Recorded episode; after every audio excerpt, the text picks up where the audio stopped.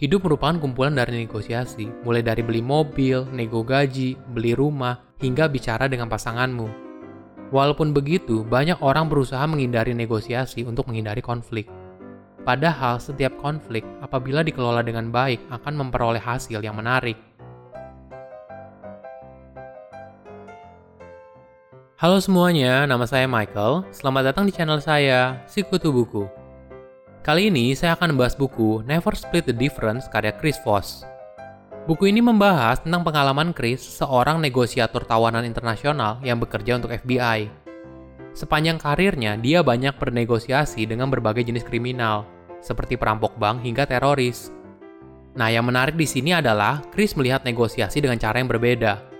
Negosiasi itu bukan pertarungan argumen, tapi proses eksplorasi Tujuan kamu dalam negosiasi adalah mendapatkan informasi sebanyak-banyaknya dan mengungkap apa sih yang sebetulnya mereka inginkan.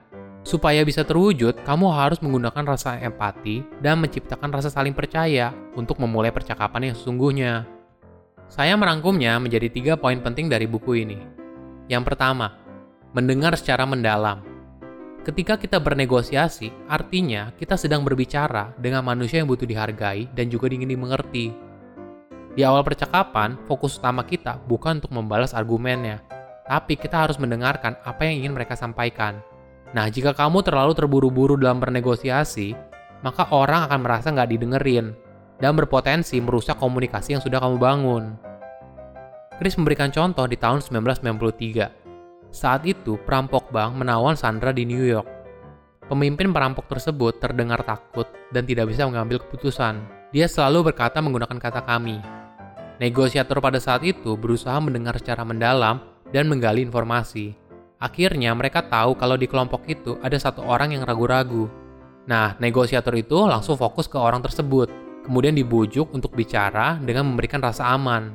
Selama beberapa jam kemudian, akhirnya perampok bank itu menyerah tanpa melukai Sandra satupun. Kedua, kuasai kata tidak dalam negosiasi. Kita tidak bisa memaksa orang lain untuk setuju, Apabila kita paksakan, malah membuat lawan bicara kita menjadi marah. Kata tidak bukanlah akhir dari negosiasi, tapi merupakan titik awal untuk mengetahui apa yang mereka inginkan dan kita bisa mulai negosiasi dari situ. Kata tidak bisa berarti banyak hal, misalnya, saya belum siap untuk setuju, kamu buat saya nggak nyaman, saya nggak ngerti, atau saya butuh informasi tambahan. Ketika mereka bilang tidak, tanyakan pertanyaan yang solutif. Contohnya kayak gini, apa sih yang buat kamu nggak setuju? Atau apa yang bisa saya lakukan supaya kamu bisa setuju? Dalam bernegosiasi, kamu bukan hanya bertujuan untuk meraih kesepakatan, tapi harus memastikan kesepakatan itu dijalankan oleh masing-masing pihak. Negosiasi itu ibarat menaiki tangga. Setiap anak tangga yang kamu naiki akan membantu kamu semakin dekat dengan tujuanmu. Sebelum itu terjadi, kamu harus bisa membuat dia bilang iya betul. Kata ini jauh lebih kuat dari kata setuju. Ketika dia bilang iya betul, artinya dia mengakui apa yang kau bicarakan dan merasa dihargai. Ketiga, mencari kesepakatan yang adil. Adil adalah kata yang kuat dalam setiap skenario negosiasi. Tentunya reputasi kamu sebagai negosiator yang adil adalah rapor positif untuk mencapai kesepakatan. Kita harus bisa membujuk lawan bicara kita kalau dalam setiap negosiasi yang adil, pasti ada yang dikorbankan oleh masing-masing pihak. Chris memberikan tips bagaimana mencapai negosiasi yang adil. Pertama, jangan pernah kasih penawaran harga duluan ketika bernegosiasi. Biarkan pihak lawan bicara kita yang menentukan harganya duluan. Dalam perjalanan karirnya, pihak lawan bicara cenderung memberikan penawaran yang lebih tinggi daripada apa yang dia pikirkan. Nah, setelah penawaran harga sudah diberikan, kita harus siap untuk memberikan penawaran harga tandingan. Chris menyarankan kita untuk memberikan kisaran harga dan referensi yang mendukung. Misalnya, saat negosiasi gaji, kita bisa bilang gini, nah untuk level manajerial di perusahaan multinasional sebesar ini, informasi yang saya dapat gajinya tuh sekitar sekian hingga sekian. Referensi membuat lawan bicara kita mudah menerima argumen yang kita sampaikan. Tips lain adalah ketika kita kasih penawaran harga, kasih angka yang ganjil. Misalnya seperti ini. Untuk total jasa dari pekerjaan ini, kita menawarkan harga sebesar Rp15.625.725. Nah, angka yang ganjil menunjukkan kalau kita sudah menghitung angka ini dengan teliti. Jadi, pihak lawan bicara kita tidak mengira kalau kita markup harga yang tinggi.